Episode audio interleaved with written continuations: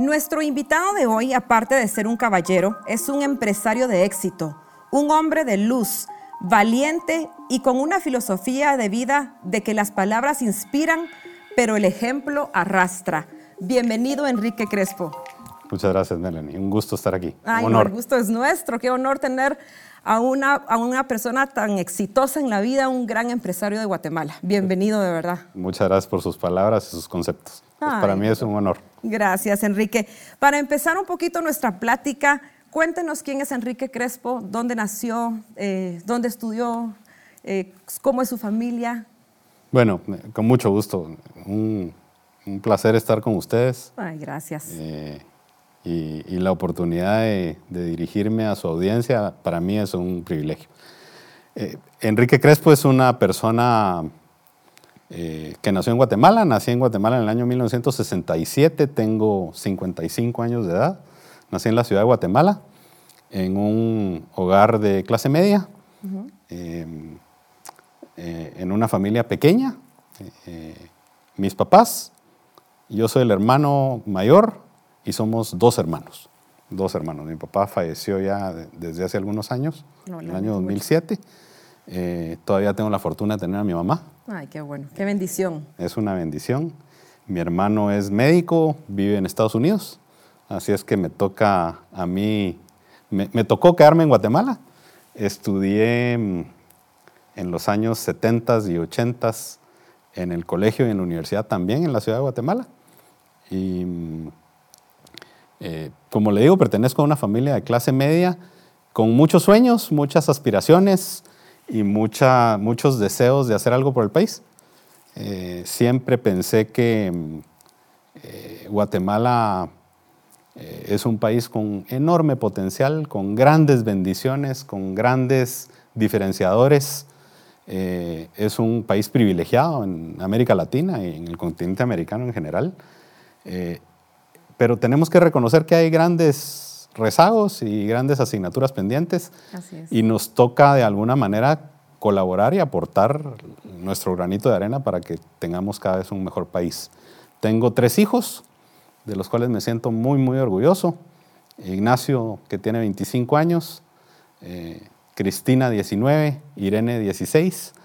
Eh, son la luz de mis ojos. Ay, se, le, se, le, mira ahora que los, mencionó sus nombres. Los admiro muchísimo. Un, un poquito sí, más. Los admiro muchísimo. Son eh, extraordinarios seres humanos que están también en un proceso de encontrarse con sus sueños en la vida y pues me siento muy privilegiado de ser su papá. No, y seguro teniendo un papá como usted van a lograr lo que se proponga. Muchas gracias. Porque usted es un ejemplo a seguir totalmente. Eh, a eso aspira uno siempre, ¿verdad? Sí, eso es, la, y yo sé que lo van a lograr. Muchas gracias. Eh, Enrique, leyendo un poquito sobre su vida, pude encontrar que se graduó de abogado, pero en el camino de, de la vida, ahí sí que las vueltas que da, que da la vida, eh, encontró su pasión en otro ámbito laboral. ¿Nos puede contar un poquito cómo fue este cambio? Primero, ¿por qué eligió ser abogado y luego ese paso que dio? Mire, es una muy buena pregunta, Melanie, porque la verdad es que cuando uno tiene 16, 17 años y está en los últimos años del colegio, honestamente tiene uno poca idea de lo que quiere ser, de lo que quiere hacer de su vida eh, profesional, en el ámbito profesional. Yo en, aquel, en aquella época pensé en el ejercicio del derecho y en la, en la carrera de leyes porque me, me, me, parecía muy atractivo el tema de la búsqueda de la justicia, la búsqueda de la verdad. Sí. Eh, me parecía una carrera muy humana. Eh, digamos que no estaba en mis objetivos carreras científicas, no estaba, digamos, no, no, no era lo mío. Ajá. Lo mío era más lo, la parte humanística. Y entonces me pareció que en aquel momento, con la inmadurez de la, de la, de la, de la juventud, eh, que, que el, el, derecho era una, eh, una rama del conocimiento al que, a la que quería aspirar. No me arrepiento de ello. Me, me gustó muchísimo la, estudiar la carrera, eh, aprendí muchísimo y hoy viendo hacia atrás, eh, eh, agradezco la oportunidad de haber estudiado esa, esa carrera porque me, me, dio la oportunidad de conocer y, y, de crear una base de conocimiento sobre la cual construí eh, con el correr del tiempo mi futuro. Em, aunque no me dediqué al ejercicio profesional más que un par de años, em, primero en una, en una firma de abogados eh, que atendía y atiende hasta el día de hoy eh, el segmento corporativo, y luego como director del, del, Departamento Legal de la Bolsa de Valores Nacional. Aquí le hablo de hace, hace algunos años, a principios hace de los, años. Hace poquitos años, eh, a principios de los años 90. Eh, incursioné con ocasión de la oportunidad de dirigir el Departamento Legal de la Bolsa de Valores Nacional eh, más en el área financiera, más en el área corporativa, más, más en el área de, eh, de, los procesos económicos, macroeconómicos. Recuerdo que en aquella época, en, en los inicios de la Bolsa de Valores en el país, eh, el Banco de Guatemala empezaba a colocar sus instrumentos de política monetaria eh, a través del mecanismo de la Bolsa de Valores. Me parecía un, un, un tema apasionante. Y, y, y, de alguna manera todo lo que había estudiado en la carrera de, de, de Derecho, en aquel momento dije yo, bueno, eh, lo que estudié me gusta, pero esto me gusta más, me gusta mucho más el aspecto económico, digamos, el aspecto de negocios, los temas financieros, eh, eso es lo mío. Eh, eso es lo que... Increíble, ¿verdad? Cómo va uno encontrando su que, camino. Correcto, correcto. Eh, en aquel momento la bolsa eh, se planteaba el ideal de generar un mercado de capitales para, para desarrollar el país. Eh, se, se, fue desarrollando como un mercado de deuda que le dio a, múltiples empresas la posibilidad de financiarse de una manera mucho más flexible. le dio una, una plaza centralizada al mercado bancario y financiero para disponer de forma óptima sus excesos o faltantes de liquidez. Entonces cumplió una función muy interesante la bolsa. Todavía hay eh, mucho camino por recorrer en términos del desarrollo del mercado de capitales en, en Guatemala, pero por ahí fue, digamos, los inicios de mi, de mi desarrollo profesional. De encontrar la pasión laboral. Y de encontrar exactamente en dónde tenía el corazón, ¿verdad? Y, y, y el corazón siempre lo tuve más en el lado del negocio, más en el lado del corporativo eh, eh, y más en el lado del, de la habilitación financiera y del crecimiento de los negocios, ¿verdad? Sí, entiendo que trabajó en el sistema bancario eh, y luego pasó a una, a una corporación, a una empresa muy grande que como es CMI. ¿Cómo ha sido su trayectoria en esta empresa y siendo una pieza tan importante y fundamental dentro de la corporación? Gracias, Melanie.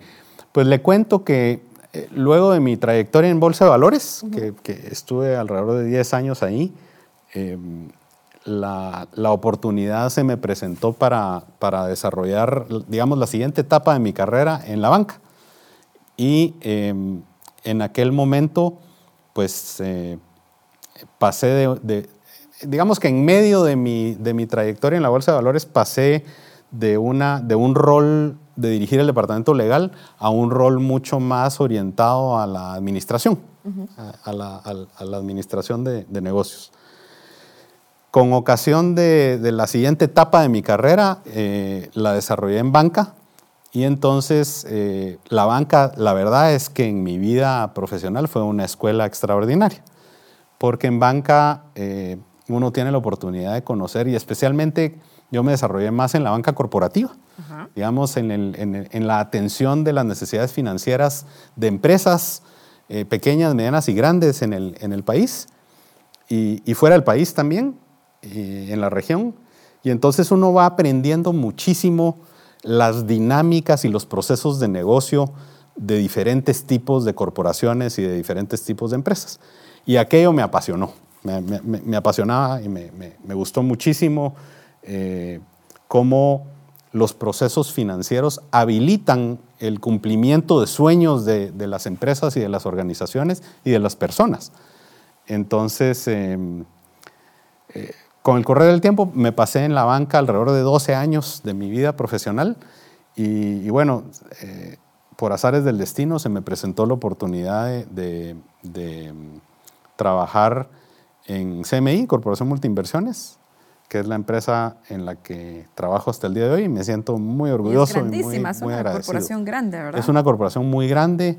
Eh, para darle una idea de dimensión, tenemos eh, alrededor de 46 mil colaboradores en 14 países, eh, en, muchos mercados. Participamos en dos grandes ecosistemas de negocios. Uno es la industria, la industria del negocio de alimentos, en donde ahí estamos en los negocios de harinas, en los negocios de pastas, galletas, eh, proteína cárnica de pollo y de cerdo, alimentos eh, procesados, alimentos concentrados para animales, eh, restaurantes. estamos, somos orgullosamente los gestores de pollo campero, por ejemplo, y mm. pollo granjero en toda la región y en Estados Unidos. Eh, y en la parte no, digamos, en el ecosistema que no tiene que ver con alimentos, se llama CMI Capital, que es lo que a mí me, honra en dirigir, y es eh, todos los negocios intensivos en capital, que empiezan por una plataforma de energía renovable en la región, eh, un negocio financiero en el que se habilita financieramente a los negocios de la organización en, general, y un negocio de desarrollo, desarrollo inmobiliario en Guatemala que se llama Multiproyectos. Entonces, muy orgulloso de pertenecer a CMI. Es una empresa familiar en la que eh, de verdad uno no se siente un número, sino que se siente un ser humano valorado. Y que desde el, desde el primer día uno siente que el aporte diario eh, que, que, da para hacer una diferencia es valorado y reconocido y, agradecido. Entonces, eh, el agradecido soy yo de tener la oportunidad de aportar. Y eso es lo que hace que uno se levante cada mañana y diga, qué alegría voy a ir a trabajar, ¿verdad? Ese, y tener ese sentido de pertenencia con el trabajo que uno tiene. Y sobre todo, como usted dice, agradecido. Muy agradecido, sí. Enrique, regresando un poquito al tema, usted nos contaba que viene de una familia media, eh, sus papás muy trabajadores y sacaron adelante a sus hijos, eh, o sea, a su hermano y a usted. Y usted llegó a ser un hijo exitoso al 100%. ¿Qué es para Enrique el éxito? Mire, es una pregunta muy profunda, Melanie. Eh, yo le diría que el éxito eh, no tiene que ver, en mi opinión, con tener, no tiene que ver con, con, poseer cosas, sino tiene que ver con cumplir un propósito. Primero, yo creo que uno como ser humano tiene que ser capaz de articular conscientemente un propósito de vida. Eh, el propósito de vida, en mi opinión, le da trascendencia a la existencia del ser humano. Eh, y yo he aprendido muchísimo de, gente eh, muy cercana a mí, a quien admiro y respeto y quiero. Eh, uno de ellos es mi jefe, a quien reporto hoy, Juan Luis Bosch, a quien le tengo un cariño enorme y, y de Juan Luis he aprendido muchísimas cosas. Y una de las cosas que Juan Luis siempre me ha transmitido y que lo he tomado como una máxima de vida es que el tener es un subproducto del ser. Primero hay que ser. Y hay que aspirar a ser. Eh, y, articulando el propósito de, vida eh, mío, eh, yo, yo, yo estoy convencido que la vida a mí me ha dado muchísimo. Me ha dado oportunidades de crecer, oportunidades de desarrollarme, oportunidades de prosperidad, oportunidades para mis hijos, eh, oportunidades para mi familia. Eh, y entonces eh, yo, yo, yo quiero ser una persona muy agradecida, permanentemente agradecida. Yo creo que la vida, a la vida hay que devolverle todo lo que la vida le ha dado a uno. Y me parece que teniendo la gran oportunidad de pertenecer a una organización como la que, como en la que trabajo y de tener la posibilidad de de incidir en decisiones importantes eh, de negocio, pero más allá de negocio, de país y de países, eh, es muy importante que el propósito de vida individual de uno esté alineado al propósito de lo que uno hace para ganarse el sustento de la vida, digamos. Ah, Entonces, eh, déjeme contarle un poquito el propósito de CM, que hemos articulado para CMI Capital, que está totalmente alineado con mi propósito de vida. Y el propósito de CMI Capital es generamos inversiones de impacto que impulsan el desarrollo sostenible. Creemos en la sostenibilidad, yo en lo personal creo que la sostenibilidad es un, eh, no es una forma de hacer negocio, la sostenibilidad es el negocio. Eh, eh, y la sostenibilidad significa buscar en dónde está el punto óptimo en el que todo lo que hacemos genera bienestar y genera posibilidades de prosperidad y oportunidades para todos nuestros círculos de influencia. Me explico. Para nuestros accionistas, sin duda, eh, tenemos que generar valor. Las inversiones tienen que ser rentables, pero tienen que ser sostenibles en el tiempo. Para las comunidades donde operamos, normalmente, por ejemplo, el, negocio de energía renovable es un negocio que usualmente está ubicado en regiones muy remotas, en donde hay mucha, muchos rezagos sociales y económicos. Eh, entonces, para las comunidades donde operamos, nosotros no podemos tener negocios rentables en comunidades fallidas o en países fallidos. fallidos. Necesitamos invertir en forma responsable en el desarrollo de esas comunidades. Y, tenemos planes de inversión desde hace muchos años en las comunidades donde, donde invertimos, porque queremos que nuestra, nuestra, las comunidades en donde llegamos a hacer inversiones crezcan con nosotros. Queremos que nuestros colaboradores crezcan con nosotros. Tenemos planes de desarrollo de largo plazo para todos nuestros colaboradores. Queremos que los gobiernos de los países donde operamos estén contentos y conformes con que nosotros no solo cumplimos la ley, sino que pagamos nuestros impuestos, somos ciudadanos responsables. Queremos, Alineado a, ellos. Absolutamente, absolutamente. Eh, queremos hacer las cosas, aspiramos a hacer las cosas siempre bien. Y déjeme cerrar un poquito este, esta parte contándole un poquito sobre nuestros valores corporativos que también están alineados a mi propósito de vida y al propósito de la organización. Nuestros valores corporativos responden a un acrónimo, al acrónimo REIR. Y, está, y este acrónimo REIR está, eh, digamos, construido o articulado desde, la, desde un homenaje a nuestro fundador, don Juan Bautista Gutiérrez, el patriarca de la familia, el abuelo de, nuestros, de nuestros presidentes actuales. Don Juan Bautista decía que había que asegurarnos que toda nuestra gente, todos nuestros colaboradores llegaran todas las mañanas a trabajar contentos, pero salieran felices al final del día. Ay, qué bonito. Y entonces eh, nosotros estamos ahí para cuidar a nuestra gente y para, para hacerlas prosperar, porque sabemos que detrás de ellos hay familias que tienen sueños y que tienen eh, eh, el deseo de generar oportunidades de prosperidad. Entonces, el acrónimo REIR responde a cuatro valores corporativos, responsabilidad, excelencia, integridad y respeto. queremos, queremos ser responsables. Me encanta el acrónimo. Gracias. A mí también me encanta. Hasta me, inspira, me, me, conecta. igual a nosotros, eh, y si usted, e, e, es, impresionante porque si usted pregunta en cualquier esquina de la organización, no importa en qué negocio, no importa en qué país, no importa en qué nivel organizacional, todo mundo le sabe decir qué significa reír. Y significa ser responsables con lo que hacemos y con quien lo hacemos. Significa aspirar siempre a hacer todo con excelencia. No somos perfectos y vamos a cometer errores, y de hecho los cometemos, pero aprendemos de ellos. Sí. Eh, significa ser íntegros y, eso significa eh, estar completamente alineados entre lo que pensamos, lo que decimos y lo que hacemos. Y por último, respeto. Respeto a los tratos y respeto a las personas. Y eso es un poco lo que hacemos. Excelente, de verdad, qué, qué, lindo. Como le digo, me conecta completamente y, y creo que muchas empresas deberían de, de, tomarlos como ejemplos para, para sobresalir y, tener una, un, un, staff o un equipo de trabajadores más felices y con ganas de reír. Así es. Siguiendo los, los, valores. Enrique, como eh, ya sabemos todos, usted es un hombre triunfador laboral, encontró su pasión y yo creo que todas las personas logramos eso porque realmente lo queremos, porque está en nuestros corazones y lo queremos hacer. Pero ah, ¿existe alguna persona en su vida que lo empujó y que lo motivó para lograr estar en donde está el día de hoy? Mire, eh, mis papás fueron una inspiración poderosa, poderosa en mi vida. Em, eh, mi hermano también fue una inspiración poderosa en mi vida.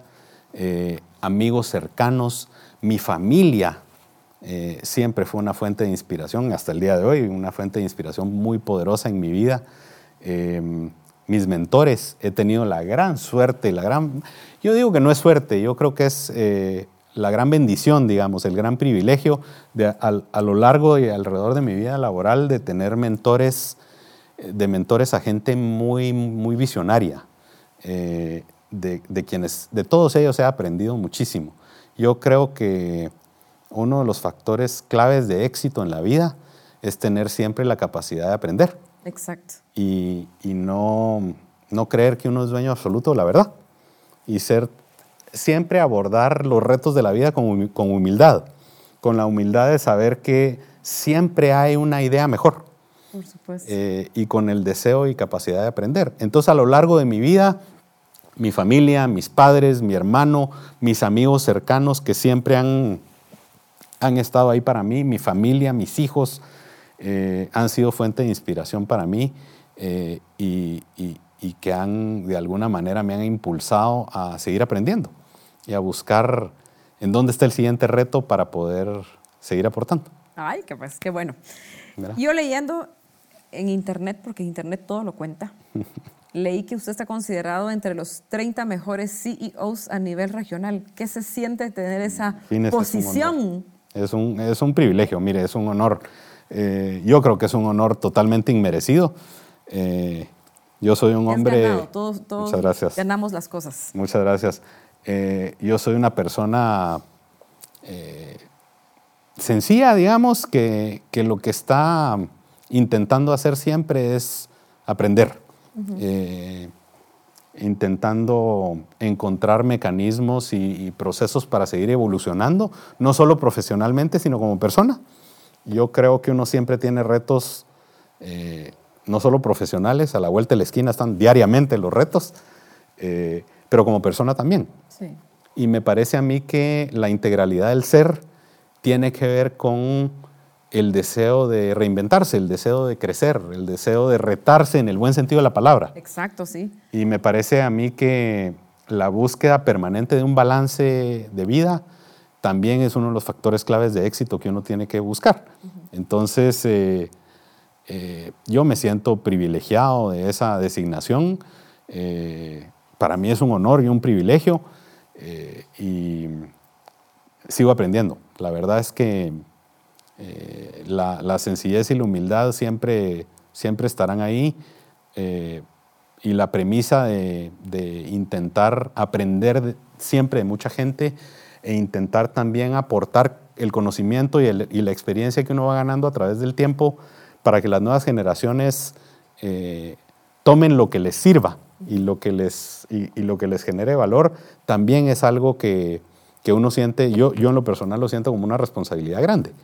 Eh, cuando, cuando, yo era, cuando yo era más joven, Ayer. Mucho, mucho más joven. Ayer. Hace unos días, diga usted. Aprecié, muchas gracias. Aprecié y valoré muchísimo las enseñanzas de gente con más experiencia que yo. Y ahora que me toca eh, la oportunidad de transmitir lo poco que uno ha ido de alguna manera sembrando y, generando experiencia, eh, la verdad es que es un privilegio poder transmitir eh, lo que uno conoce eh, y las enseñanzas y los, no solo los, digamos, las etapas o los episodios de crecimiento, sino los errores que uno ha cometido y cómo esos errores los puede uno utilizar para aprender y que sirvan de piedras de, o de cimientos para poder seguir creciendo, ¿verdad? Entonces yo creo que eso es importante también. Usted tocó dos puntos que habló sobre la humildad y la sencillez. Y yo tengo el gusto de conocerlo eh, hace muy poco tiempo, pero lo primero que puedo notar es que usted es una persona humilde y sencilla, con los pies bien puestos sobre la tierra. A pesar del éxito que tiene, no es de las personas que mira sobre el hombro a otras personas, sino mira a todas las personas por igual. ¿Cómo logra mantener o controlar esta situación? Porque hay personas que no pueden hacerlo, o sea, les dan un poquito de, poder y a los demás que pudieron haber trabajado con la persona o, su misma familia ya son, los tratan de menos. ¿Cómo logra mantener o, o aceptar a las personas como somos? También muy, muy profunda su pregunta, Melanie, y le agradezco la, la oportunidad porque me permite eh, decirle que lo que yo he logrado en mi vida eh, no ha sido por, por mí mismo, digamos, sino ha sido por el trabajo de mucha gente, de mucha, mucha gente. Yo, yo a lo largo de mi vida me he encontrado con gente extraordinaria que me ha dado la oportunidad y que me ha abierto las puertas para que yo pueda aprender y crecer. Y yo estaré eternamente agradecido con todos ellos. Eh, pero también he tenido la oportunidad a lo largo de mi vida, eh, y ha sido muy gratificante esa oportunidad, de conformar equipos de gente muy talentosa. Yo estoy convencido que el liderazgo, eh, Melanie, tiene que ver con un verdadero líder tiene que estar dispuesto a conformar equipos de gente mejor que uno.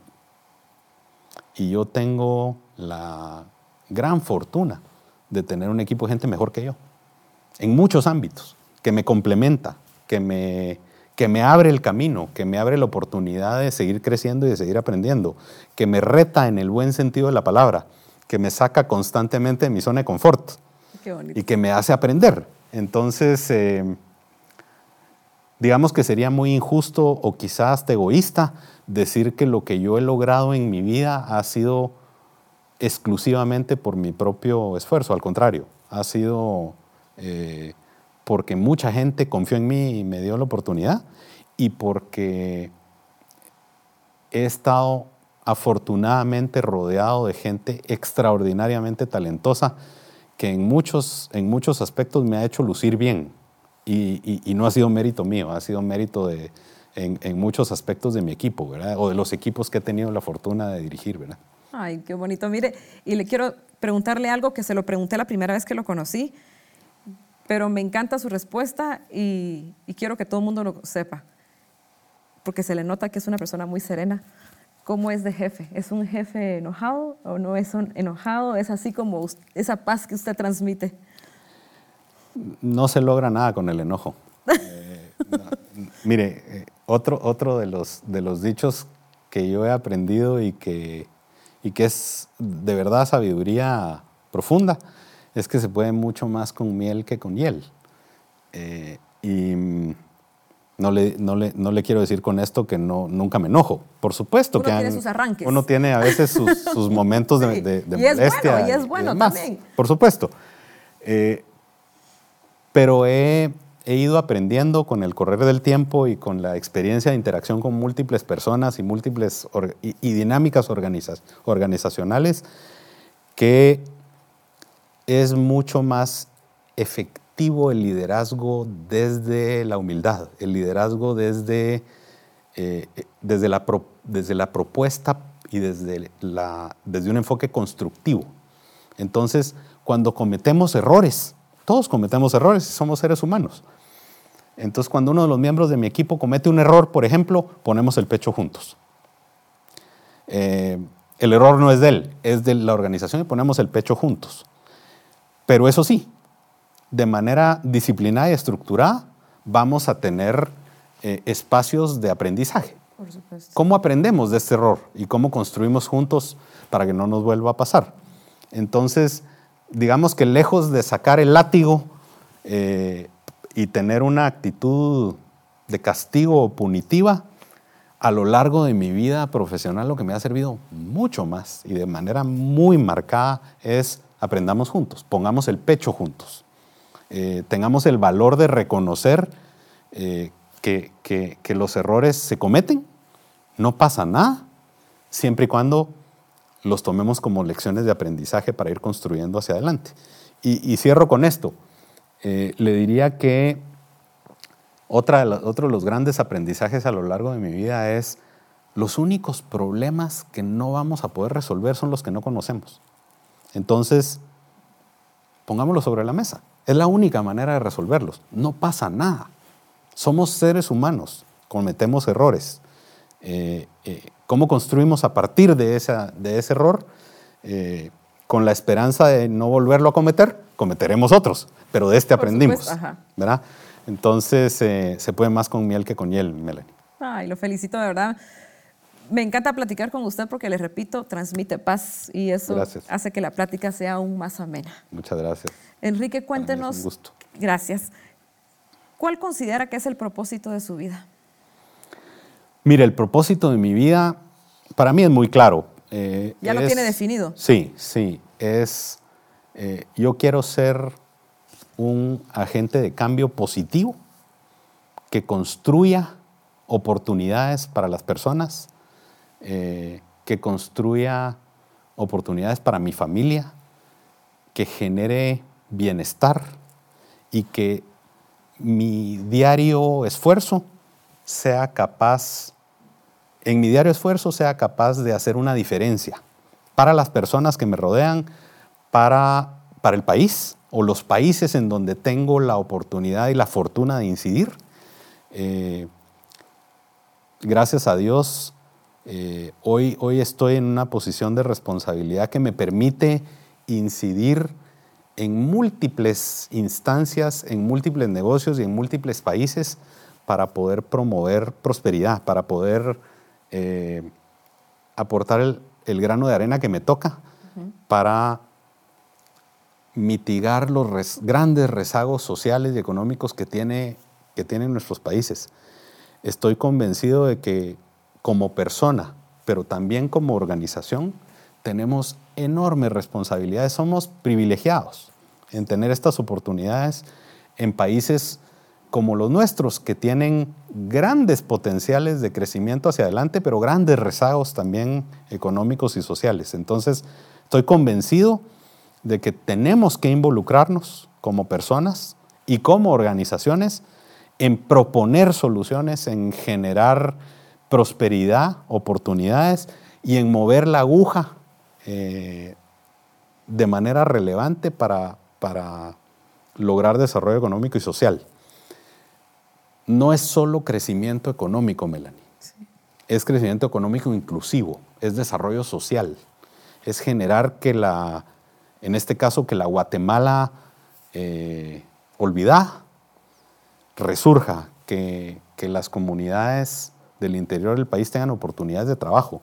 Eh, si le contara lo que hemos hecho en el, departamento de Alta Verapaz, donde tenemos nuestras inversiones en, energía renovable, eh, en un microcosmos de 22 comunidades y alrededor de 28 mil personas, hemos logrado deltas de cambio importantes en 54 indicadores de desarrollo social. Ah, qué interesante, eh, qué bueno. Lo que quiero decirle es que con voluntad y con compromiso de largo plazo y con una inversión social responsable, se pueden cambiar las comunidades, pero también los países. También los países. Entonces, regresando a su pregunta inicial, mi propósito de vida está totalmente alineado a promover oportunidades, a devolverle a la vida lo que la vida me ha dado y a multiplicar esos beneficios y esas oportunidades de prosperidad para toda la gente con la que tenga la, fortuna de incidir. Y durante este proceso de, encontrar el propósito de vida o, de ya determinar cuál es eh, su proceso también de su formación profesional, ¿qué obstáculos ha encontrado, tanto en su vida personal y profesional, y que cómo los ha vencido para que usted nos pueda contar un poquito y ser inspiración para muchos que tenemos tal vez una piedrecita en el camino y por esa piedrecita no queremos dar el paso más para poder lograr nuestros objetivos? Mire, eh, empezaría diciéndole que en la medida en que uno pueda articular eh, un propósito de vida inspirador para uno, que lo mueva, que verdaderamente genere un fuego interior, que, lo haga moverse hacia adelante, eh, ese va a ser su motor. En la medida en que ese propósito sea lo suficientemente inspirador y lo suficientemente robusto, para hacerla moverse hacia adelante. El obstáculo que va a encontrar, porque los va a encontrar, van a haber múltiples obstáculos, esa es, la vida, eh, van a ser no obstáculos que la van a parar, sino obstáculos que usted va a ver como oportunidades para aprender y crecer. Y para este obstáculo, ¿cómo lo supero? En la búsqueda de mi propósito. Entonces, yo creo que el, yo partiría, eh, le, haría un poquito la ecuación al revés. En lugar de encontrarme con un obstáculo que me vaya a desinflar, haciendo la analogía, ¿cómo construyo un propósito de vida lo suficientemente inspirador para que los obstáculos que, que se me presenten en el camino los vea como oportunidades de crecer y oportunidades de aprender para seguir robusteciendo ese propósito de vida. Entonces, por supuesto, a lo largo de mi vida me he encontrado con muchísimos obstáculos, me he encontrado con muchísimos retos en lo personal, en lo familiar, en lo profesional, eh, pero no tengo ninguna duda que cada uno de esos obstáculos y retos han sido grandes maestros. Grandes maestros para, para, poder seguir aprendiendo y seguir, y seguir contribuyendo y aportando. Pero la clave, de nuevo, es eh, en dónde está ese propósito y ese fuego interior que lo mueve hacia adelante, ¿verdad? Que lo inspira hacia adelante. ¿Qué le falta por lograr en la vida? Muchísimas cosas, Melanie. Muchísimas ¿Cuál es su próxima meta? Eh, yo le diría que mm, me falta, a nivel familiar, me, me, eh, me, ilusiona muchísimo ver a, mis hijos cumplir sus propios sueños. Eh, no que eso sea un objetivo mío en lo personal, ese es un objetivo de ellos, pero el ser testigo de su evolución y de su crecimiento es de verdad gratificante y, fundamental. En lo profesional le diría yo que eh, me falta todavía terminar de construir eh, el legado que quiero de alguna manera dejarle a los jóvenes talentosos que vienen detrás de uno y que, lo sacan a uno de su, zona de confort. Eh, cómo terminar de construir una organización con negocios verdaderamente robustos, sostenibles e innovadores que nos trasciendan a nosotros y a las futuras generaciones. Em, cómo dejar sentado el legado de lo que nosotros como organización y yo como persona debo hacer para aportarle al país, para dejar un mejor país para las futuras generaciones. ¿Qué cosas tenemos que hacer? Múltiples cosas, ¿verdad? Múltiples cosas. Tenemos que, aquí aprovecho para, para, para contarle un poquito un mensaje que, que a mí me gusta dar en relación al país. Yo creo que nos hace falta en Guatemala sentarnos los diferentes sectores de la sociedad eh, a dejar nuestra, nuestra, digamos que nuestra territorialidad o nuestra, nuestra visión particular del mundo y entender que hay muchas, eh, entender que hay muchas más cosas que nos unen que aquellas que nos separan. Eh, sentarnos a la mesa con humildad con apertura, con la disposición de aprender del otro, del que está al otro lado de la mesa. Eh, nos hace falta generar confianza. Eh, nos hace falta sentarnos con confianza y con cariño a construir el nuevo modelo de, de desarrollo del país que queremos. Exacto. Y estoy seguro que si dejáramos nuestras desconfianzas en el cuarto de al lado, si dejáramos nuestras nuestros prejuicios y nuestros paradigmas limitantes en el cuarto de al lado y nos sentáramos con humildad, con deseo de aprender, con criterio amplio y con, con eh, la oportunidad de, conocer el punto de vista de la persona que está del otro lado de la mesa, nos sorprenderíamos de la cantidad de cosas en las que estamos de acuerdo. Todos queremos un país próspero. Todos queremos un país inclusivo. Todos queremos oportunidades para la mayor cantidad de guatemaltecos. Pero todos tenemos que trabajar juntos para lograrlo. Y como usted dice, creer en uno mismo antes, porque justo antes estaba platicando con alguien y él decía, todos los guatemaltecos tenemos la capacidad de hacer mil cosas, pero no creemos en nosotros mismos para poder lograrlo. Y eso es la, creo que el punto fundamental, creer, yo puedo hacer eso. De acuerdo, de acuerdo cuando, cuando los que hemos tenido la gran oportunidad, la gran fortuna de salir del país, eh, de conocer otras culturas, de conocer otras organizaciones, incluso en primer mundo, em, a mí me ha tocado experiencias muy interesantes de, a, nivel, a nivel profesional, de conocer otras culturas, otras organizaciones, de, incluso en el primer mundo, como le digo, de verdad uno se da cuenta de, del, del gran país que tenemos y de las grandes organizaciones que tenemos. Y aquí probablemente estando en nuestra esquina del mundo, quizá un poco encerrados, no nos damos cuenta de la grandeza de país que tenemos y de la, de, la, extraordinaria calidad de gente que tenemos. En Guatemala somos, somos un país privilegiado, pero nos lo tenemos que creer. Exactamente. Enrique, eh, lamentablemente su, padre falleció, eh, pero todavía tiene a su mami.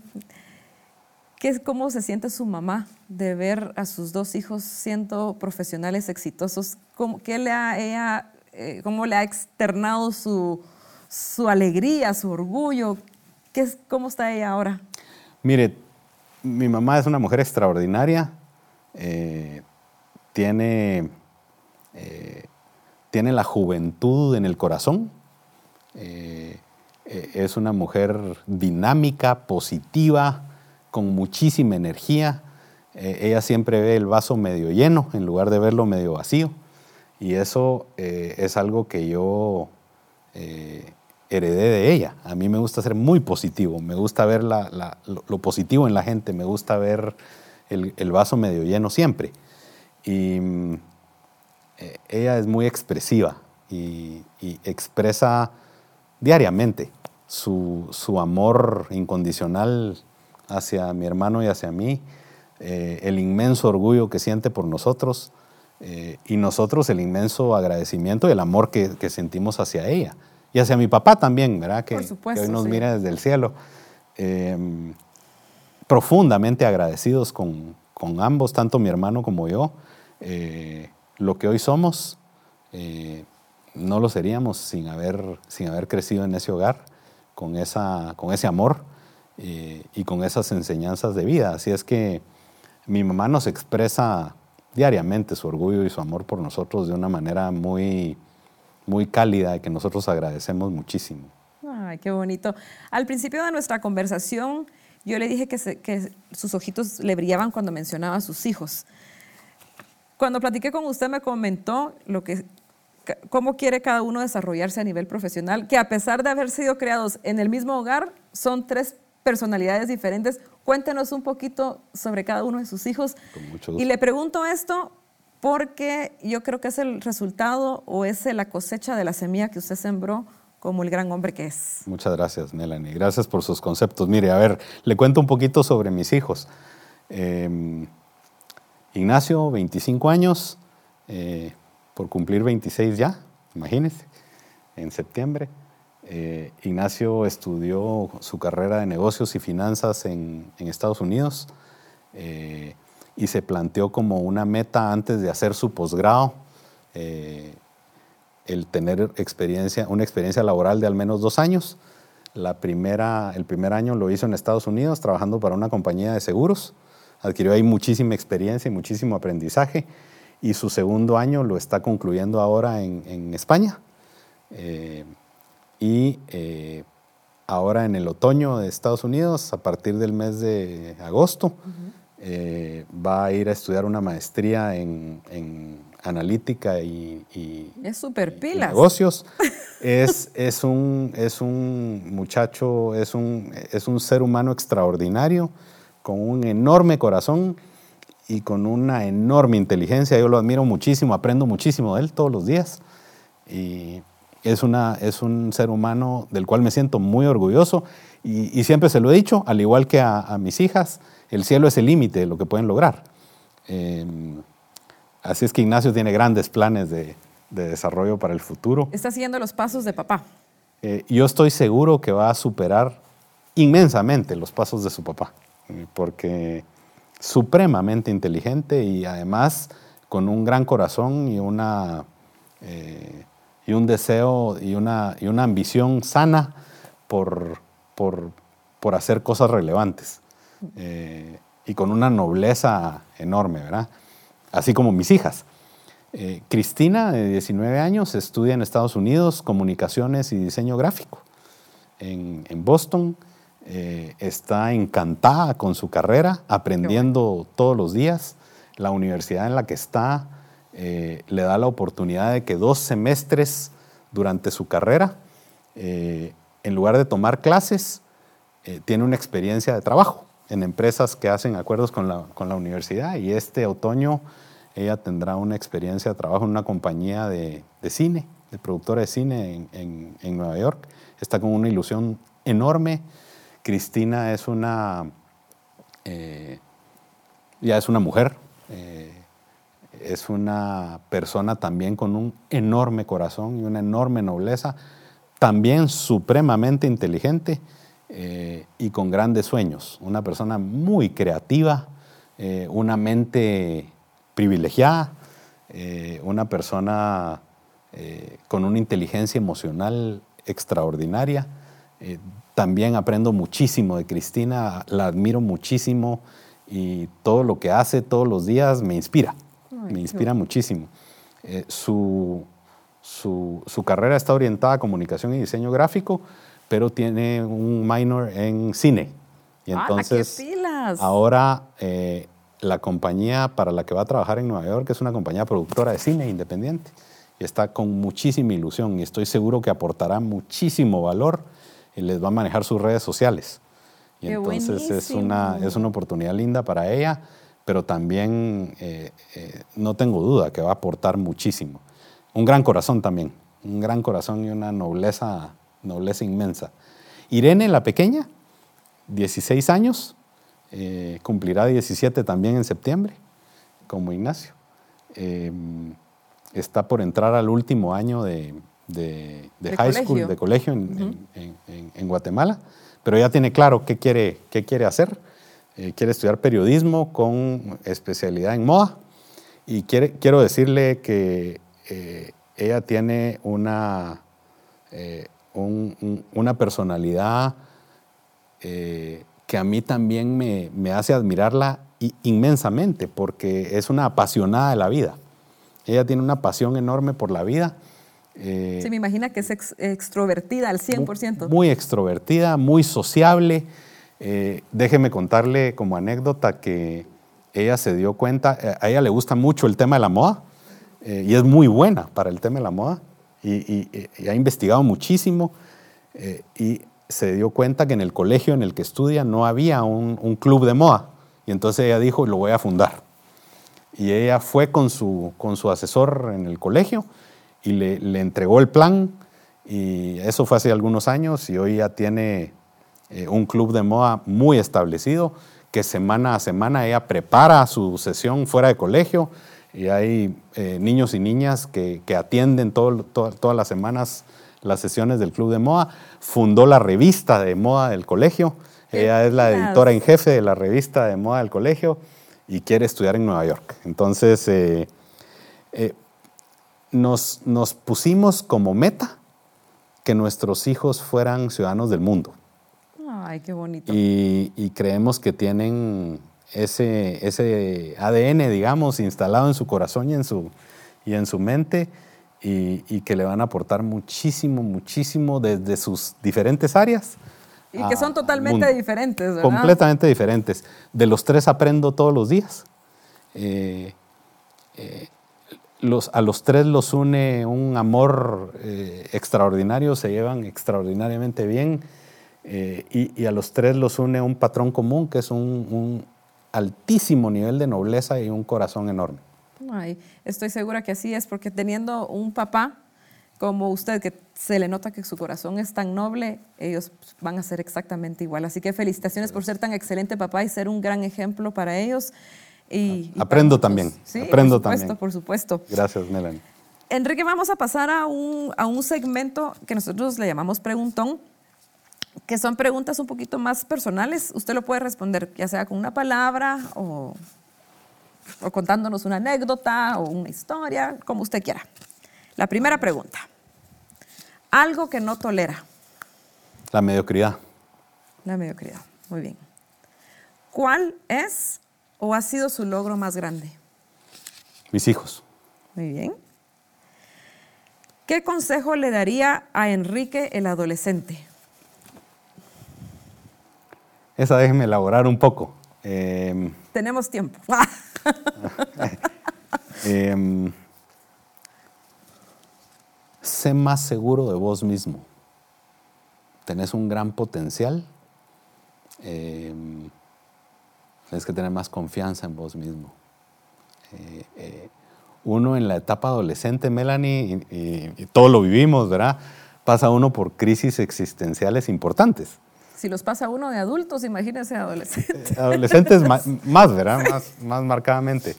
Entonces, si yo tuviera al, al, al, Quique adolescente, dígame Quique con toda confianza, por favor, em, le diría, sé más seguro de tu potencial, sé más seguro de, tu, de, de a dónde querés llegar porque vas a llegar. Confía más en ti. Confía más en ti mismo. Sí, gracias. ¿Cuál es su recuerdo más preciado? Mi recuerdo más preciado. Em, varios, Melanie. Yo le diría que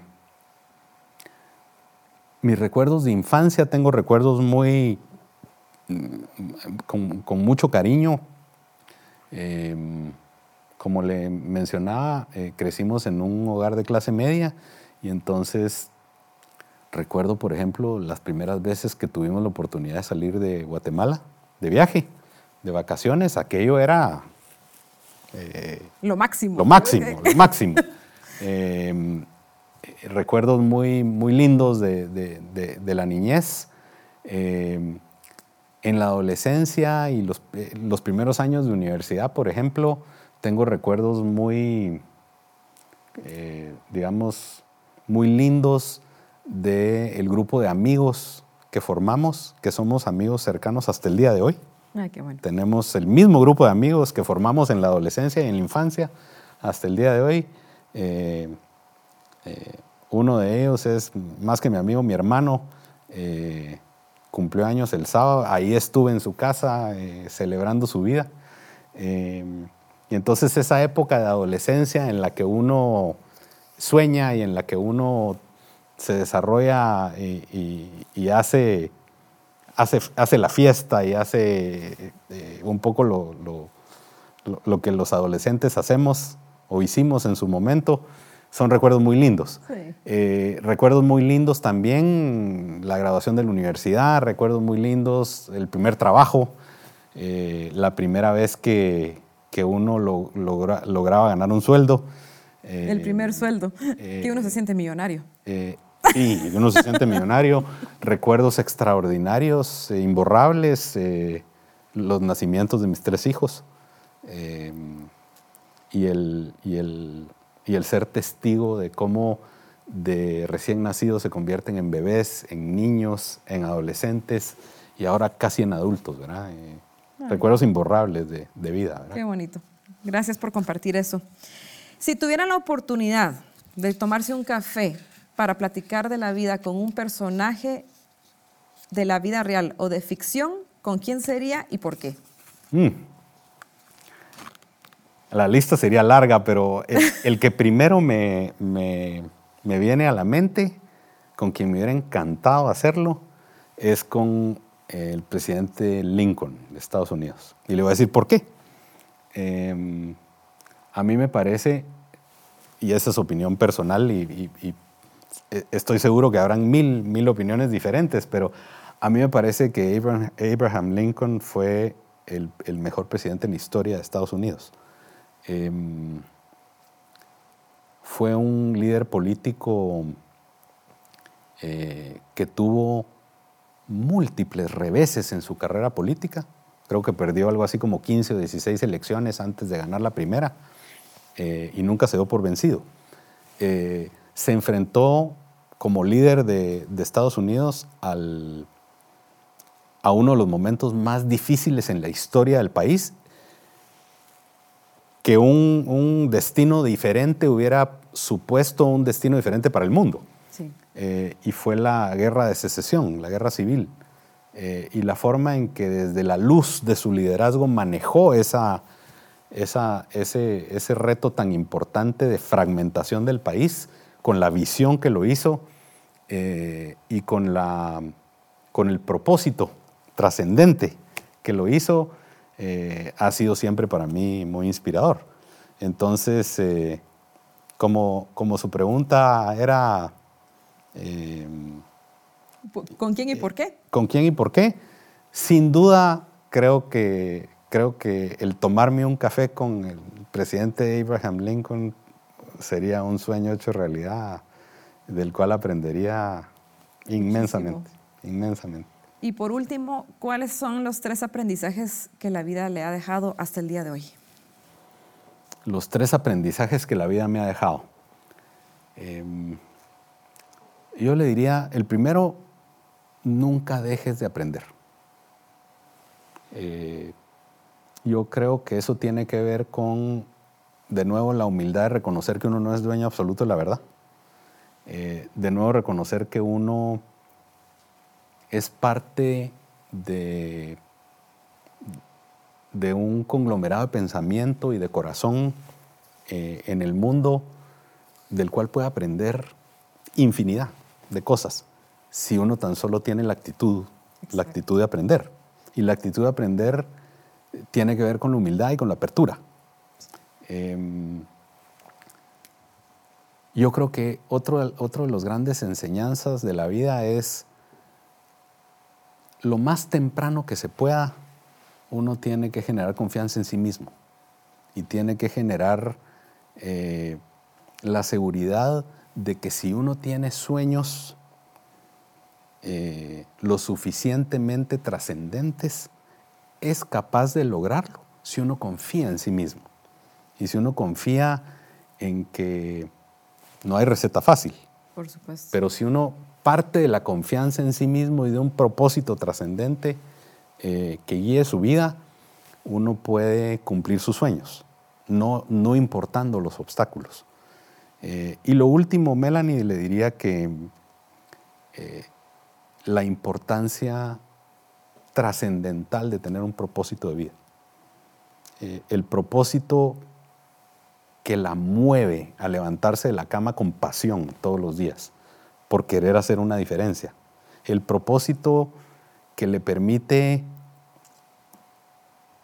no, no, necesariamente aspirar a no cometer errores, sino entender que uno desde su humanidad puede y va a cometer errores, pero entender que es posible eh, aprender de ellos y es posible crecer de los errores.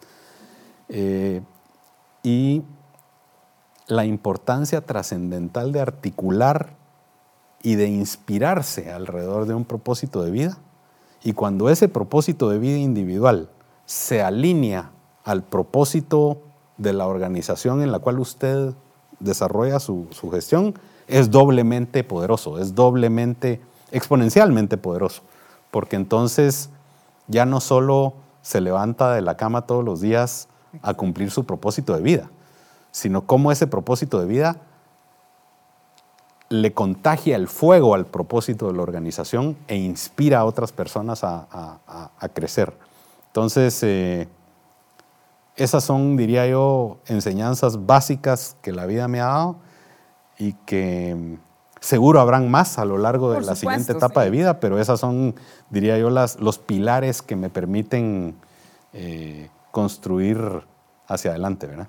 Enrique, yo me llevo muchos aprendizajes de usted hoy. La primera, y los voy a decir, porque estoy, me voy inspirada.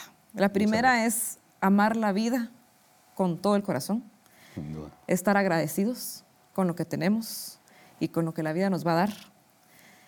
No hay límites para lograr nuestros sueños. Usted cumplió su sueño, eh, a pesar de que en un momento quiso o deseó una cosa, en el camino encontró la pasión de la vida y eso nos inspira a que podemos encontrar nuestra verdadera pasión y si ya lo encontramos, pues disfrutémoslo y estemos agradecidos con esto. Así que muchísimas gracias por haber estado con nosotros, compartir su historia de vida, de triunfo, de inspiración, de motivación, repito, y esperemos que esto no sea la, la primera y última vez, sino que exista otra oportunidad para tocar temas un poquito más profundos, de filosofar un poquito más de la vida. Para mí eh, ha sido un gusto, Melanie. Muchas gracias. Gracias por sus conceptos. Gracias por, por permitirme el espacio de, comunicar estas reflexiones a, su, a su, audiencia. Eh, todos los días aprende. Yo también aprendí muchísimo el día de hoy y también eh, contentísimo de haber podido compartir este espacio, estas reflexiones y también espero que no sea la última. Ay, Ojalá tengamos pronto espacios posteriores para, para poder seguir reflexionando. gracias. Y siga siendo ese hombre de luz que es. Muchas gracias. Así que muchísimas gracias, Quique, cariñosamente y respetuosamente, Quique. Gracias, Melanie. Gracias a todos por vernos. Recuerden, no limiten sus retos, al contrario, reten sus límites. Soy Melanie Calderón y nos vemos en la próxima.